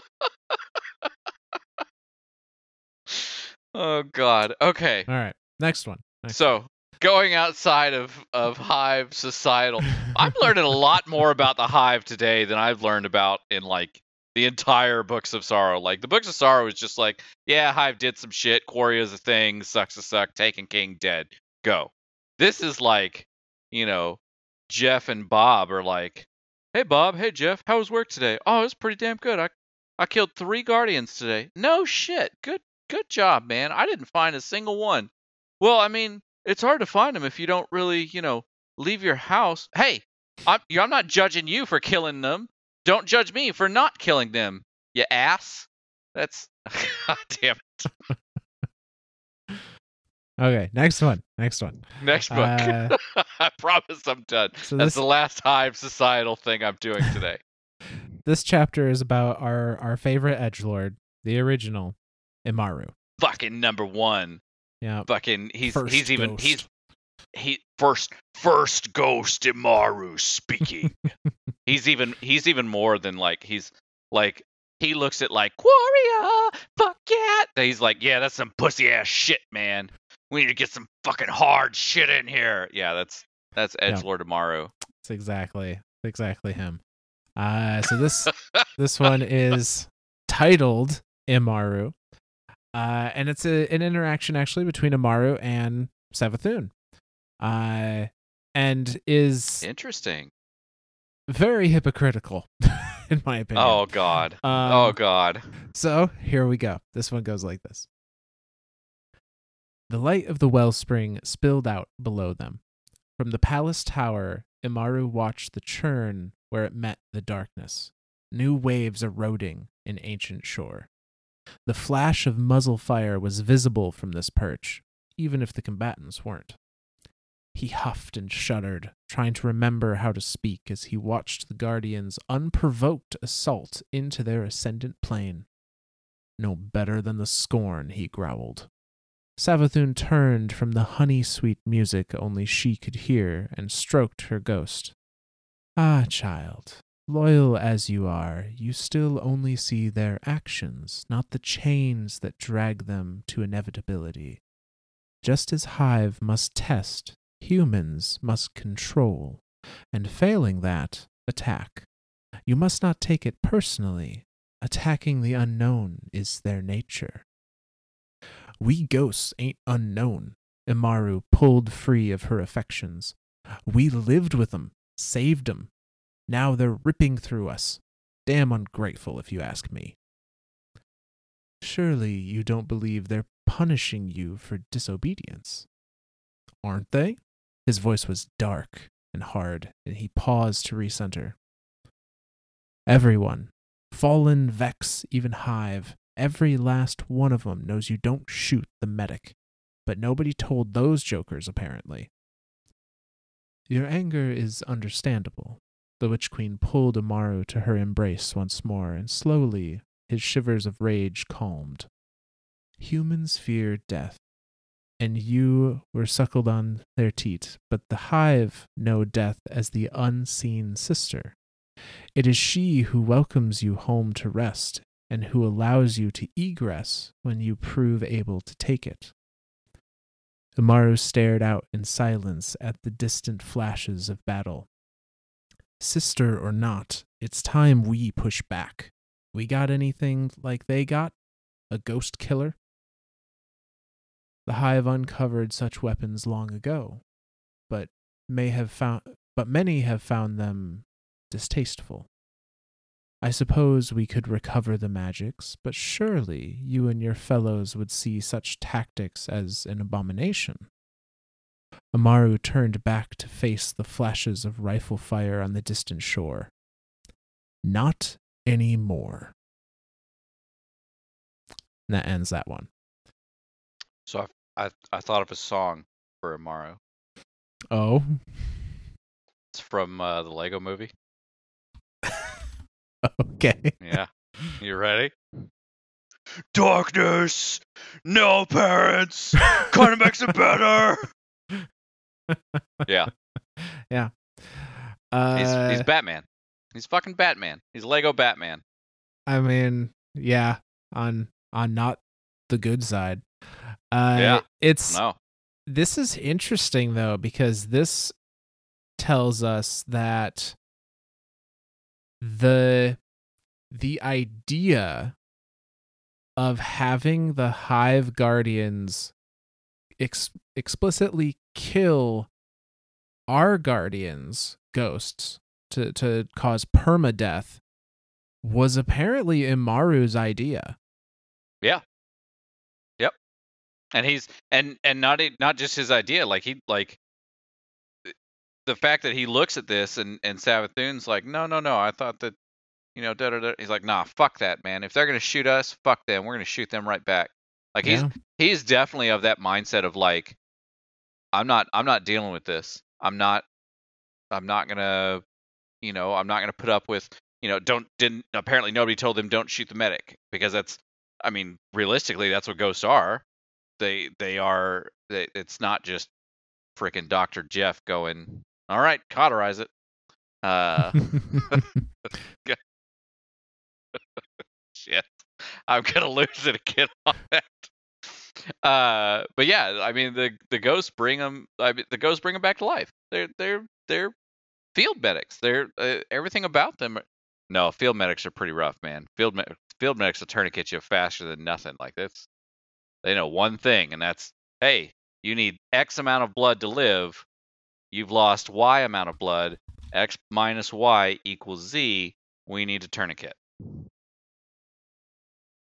That's a that's field medic mindset right there. Uh, so yeah,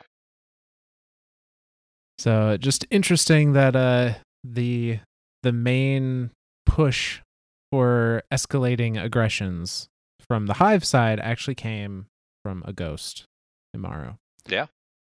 Uh, well, and we still have no idea what happened to Immaru, right? Like when No. the traveler blipped out, like Immaru was looking to us and he was about to say something. I feel like, and he just blipped with it. Like I don't, we don't know if he blipped with it because the traveler took him, or like that's how I been, take like, it. Like that's that's what I think. Like I I think that that's that that is what I think. I think he was like reintegrated with the traveler, right? Like which is kind of like a weird thought. Like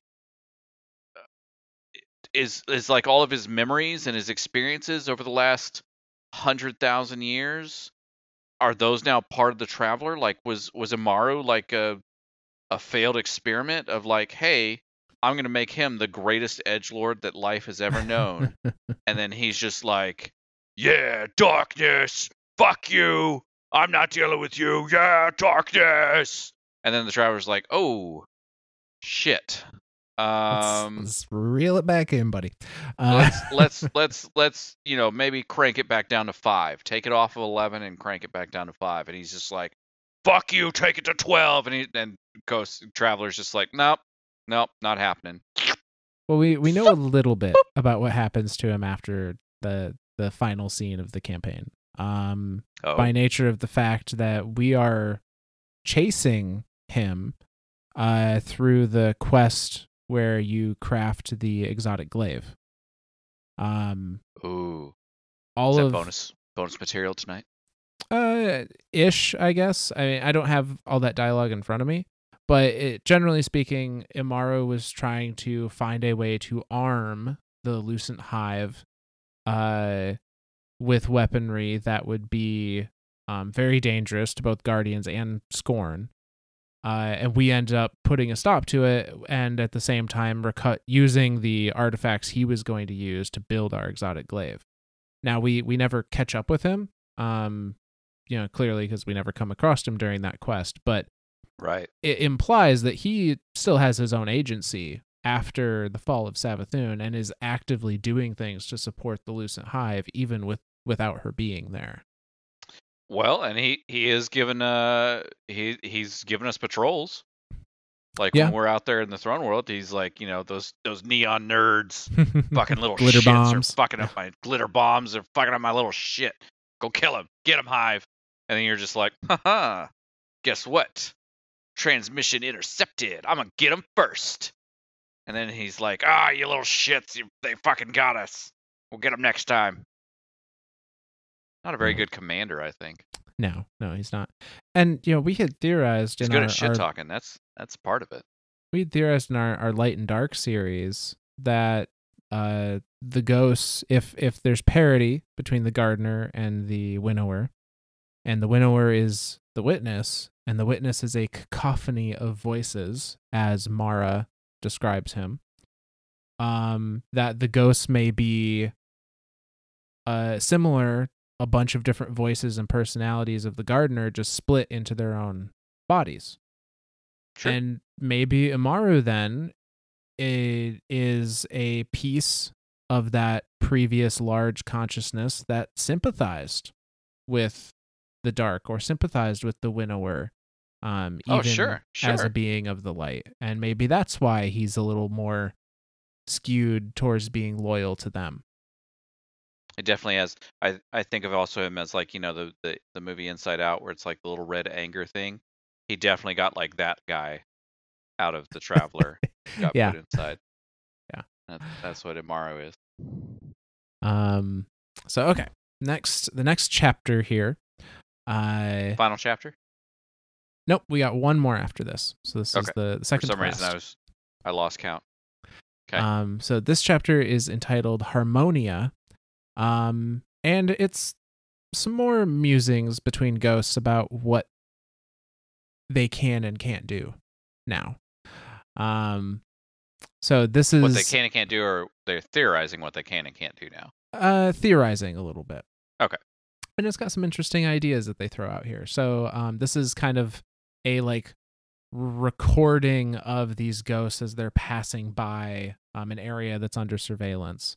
Um, so it's entitled Ambient Auto Logs. Um, parties to Ghost Type designate Koro and Harmonia. Associations Light, Unbonded. So they don't have a guardian.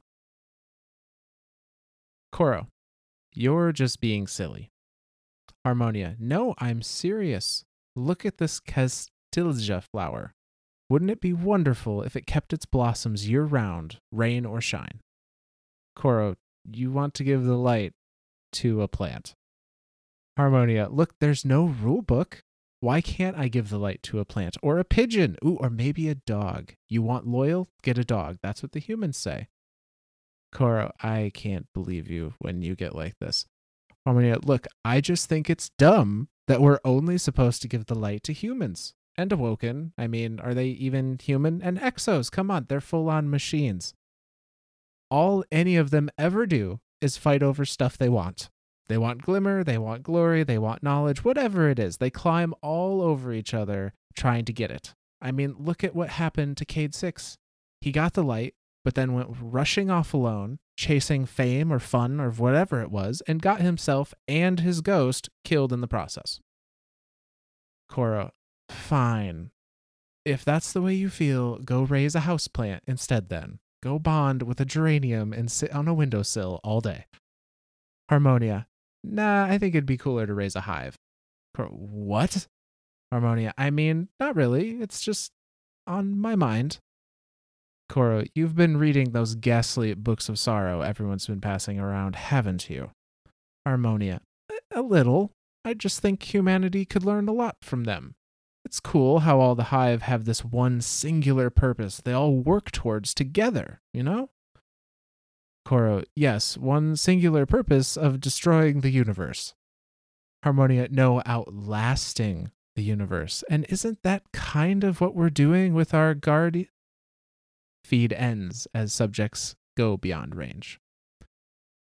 And that's the end of that card. I actively had to mute myself because I could. I wasn't gonna make it through. I want a fuck. I want a fucking ghost to res a plant and just sit in a fucking window. and then there's a response to that. No, I think I want to go do a hive. You want a what now? or how about a Um, puppy? They're loyal. Humans always for the puppies. yeah, that's yeah. Uh huh. Because call back This to that whole- marketing material.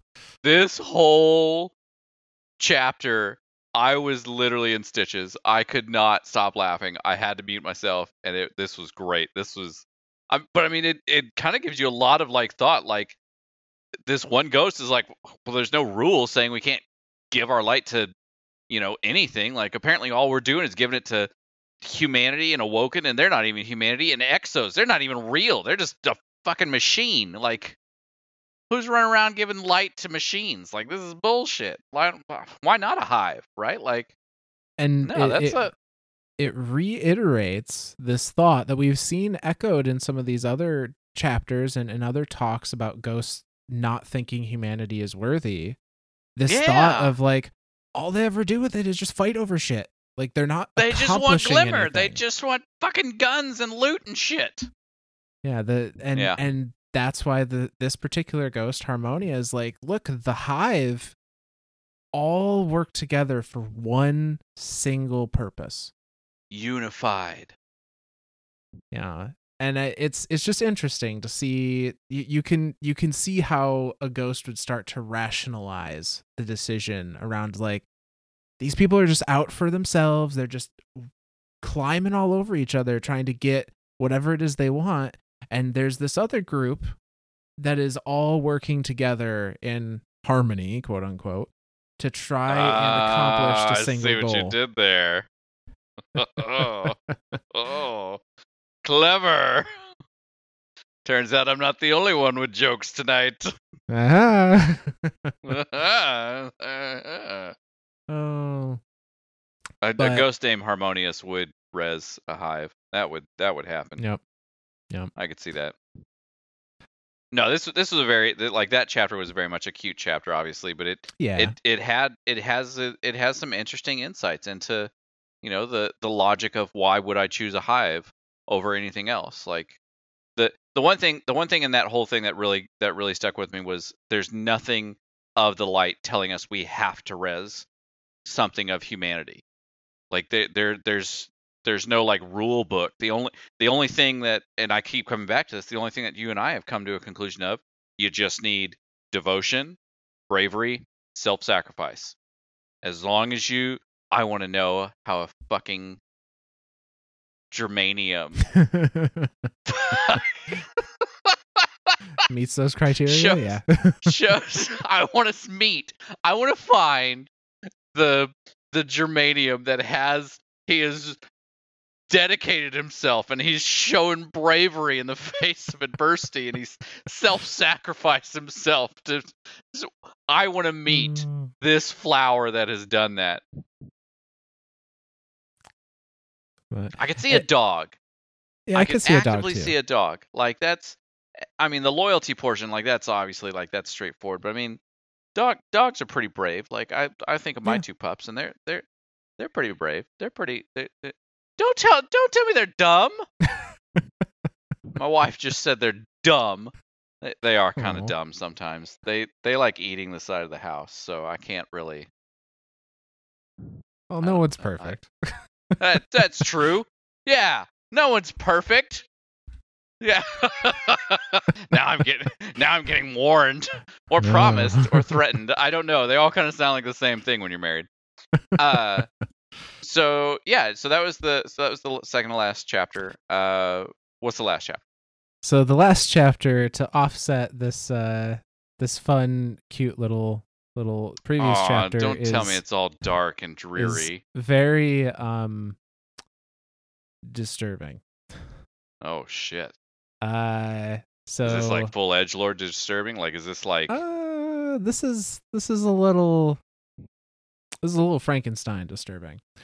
Is this, Um, is this like is this like put the kids to bed disturbing, or is this like uh, maybe even turn away yourself disturbing? Well, let's read it and find out. Let's find out. So this last one is entitled Jinx. And it goes like this.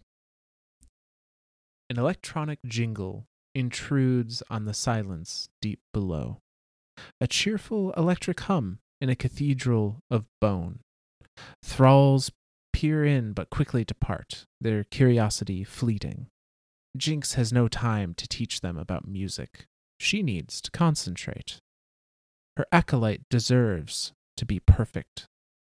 She pauses, her melodic chiming, and gives the stray phalanges one last nudge into place. No ghost needs the entire corpse to bring their partner back, but this body, the body of her partner, was a sacred canvas. It deserved all the love and consideration as the painting itself. And with every nudged phalange, the anticipation grew more beautiful. The little ghost looks at the body, dangling and impaled, its core grotesquely punctured against one of the Gothic spires the hive so loved. She would have preferred to lay it prone, more ceremonial and appropriate for the sacred moment where life returned to dead flesh. Her guardian deserves perfection, but fate places many limitations on a tiny, handless orb, and Jinx had long ago learned to make the best of disagreeable circumstance. She scans the body once again, everything in its place. Pygmalion's got nothing on me. She taps her shell flap against the hollow cheek in what she knows will become their shared gesture of affection. Jinx bobs back, with only a moment's pause for butterflies in, well, she supposes not her stomach, but somewhere. Her shell twists and splits into an orrery of wonder, bathing her acolyte in light. That lovingly placed finger moves first, twitching and clutching, and with a horrific noise that lies somewhere between suction and screaming, the former corpse pulls herself free of the spike through her chest. You're alive! The acolyte lashes out ferociously with a twisted limb, knocking Jinx to the floor and condemning her with a gurgling shriek. Brittle claws scrape into the eroded grip of a battered shredder, and the acolyte presses it with desperation into her own screaming maw. With a pull of the trigger, she falls limp. Again. Jinx stares down for some time, her gaze fixated on the painstakingly reconstructed finger, now limp against the weapon's trigger. She sags, then raises her lens high with a huff. I can keep this up as long as you can. A metal shell flap affection- affectionately taps the stump of a neck before Jinx begins anew, her voice settling once more into a cheerful hum. Sooner or later, you will be my best friend. And that ends that lore card. What the fuck? So this is a hive that doesn't want to be resurrected.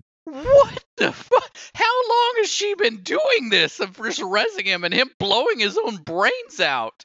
Oh. What in the hell? Apparently a while from the sounds of it.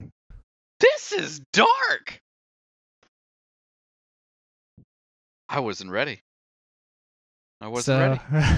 I was thinking, I was thinking, like you're talking about her like nudging the phalange, putting all the little fingers, all the little bones in the exact spot, and like I was thinking like this romantic like corpse thing. Like, like okay, I can, I can, I can get on board with this. Like I, I like a good horror movie. Like Bungie's going a little dark lately. Like they, they like their horror stuff. So maybe we got this little horror like you know necrophilia thing going on. Like this ghost is just like in love with dead bodies or something. It's fine. It's cool. I don't judge. Um, and but no, and then this thing wakes up and is like, "Fuck you!" and just grabs the first gun it can find, sticks it in its mouth, and blows its own brains away, and just like boom, dead. And then the ghost is like, "You can you can keep doing this, talking to a dead body now. Like you can keep doing this. I got all eternity. You're gonna be my best friend someday." Yeah. What kind of morbid obsession is that? So, some of those ghosts were really desperate to find their their one and I only guess. guardian, and they're not gonna let that chance slip through their fingers, I guess, or their shell. Ah, or their phalanges because they don't Uh. have any. they don't have any until they fall in love with them and put them in the right place. Build it back from nothing. Over and over again. That's that's just man. I've never thought of it like.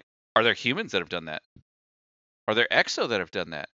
Are there awoken that have done that? Are there any other that have been rezzed and and just been like fuck this and just blown their brains out like nope i'm good and then the ghost just going we can keep this up all day buddy that's america's ass yeah no that's yeah, I don't know if we've seen that exact scenario, this exact scenario play out in uh, any of the you know humanities guardians.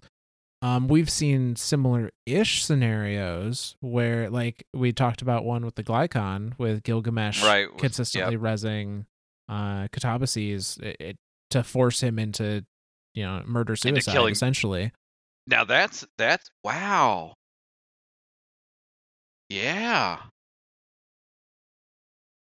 i mean that's that granted that's out of like a desperation of like loneliness Yeah, it's a and- little different scenario. but you're but we're still seeing we're still seeing like these ghosts have the ghosts have as much personality as as any sentient higher functioning sentient being would have. This is hmm.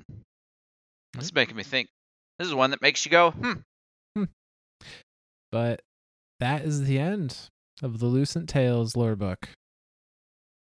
well i learned a lot i think i think we went on a journey tonight I, I don't know think what that a- journey was, and I may not sleep tonight, but yeah, we went on a journey. Yes, we did, and and you know we we have no idea what next season is going to bring. But if uh, Fucking nothing.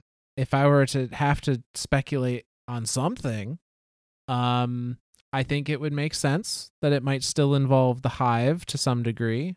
Uh, usually the to, right? seasonal stories are seem to be at least loosely tied to each other. uh, You know, over the last year, that's what we saw at least. Uh, and we know that season 16's seasonal story with the Cabal and, and the Hive ended with us stopping the Lucent Brood from performing a ritual that would bring Savathun's throne world uh, to Luna, to the moon. Um, so who knows what, you know, maybe the Lucent Hive just, you know, back away, they, they withdraw and recuperate, and we get a different story for a season, or maybe they retaliate in some way or, or change their plans, and we're still dealing with them come tomorrow. Uh, Yeah. or today I- if you're listening to this after it's posted. If you're listening to this tomorrow, today. Aha. Uh-huh. Inception recording. No, that's not. that's not how that works. Um. All right. Well, uh, I'm gonna I'm gonna thank some things and people. First, we'll do people, because thanking things just seems weird, right? Like I can't thank my my iPod. I guess I could. That'd be weird though. Thank you, iPod, for being dis fucking continued. God damn it, Apple. All right, I'm over it. I'm over it. All right. Uh, thank you, Alpha Shepherd, for leaving at the exact perfect right time uh, to make me just lose my mind because I don't even remember what it was about, but I'll remember tomorrow when I listen to this. uh, it blipped out at the exact perfect time for me to say something, and I've, I've already forgotten what I said. Uh, let's see. I guess I guess thank you. Who who wrote the books of sorrow?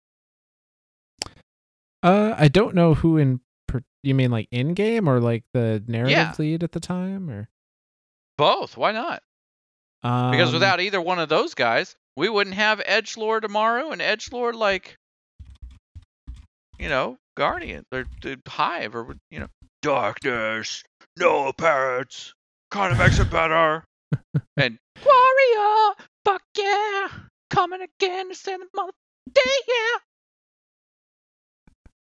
Those those need little- to be made into get- full songs is what they I'm telling you, man, the first one is like full on like darkness, fucking death metal, and then the second one is like power metal, right? Like almost on the almost on the the same the same level as like the Kitsune theme that the guy did for the for the, or the team did. I don't know who all did it. Uh-huh. I I'm absolutely in love with that theme. The whole you know overflowing power Kitsune like that's just I love that. That's that'll stay stuck in my head for eternity. So thank you, Kitsune singer and creator of Kitsune song, wherever you are. So, uh, to answer your first question, um, I, I'm not sure if there's a one author in game. I think generally Oryx wrote most of it. Uh, as far as out of game, um, from what I am finding, the uh, credit for writing the Books of Sorrow goes to a Seth Dickinson. Um, so yeah, Well, thank you, Seth Dickinson. And and yeah. You're the best. Myth? Got any? Uh, say sadly, no no new reviews or, or anything to uh, to read off today for a shout out.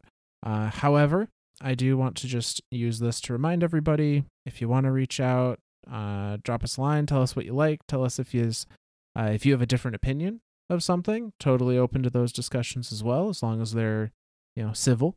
Um, you can do so via uh, our Twitter, which is at Myths and Stories uh, with a Z instead of an S at the beginning of stories, same as the uh, title of the show.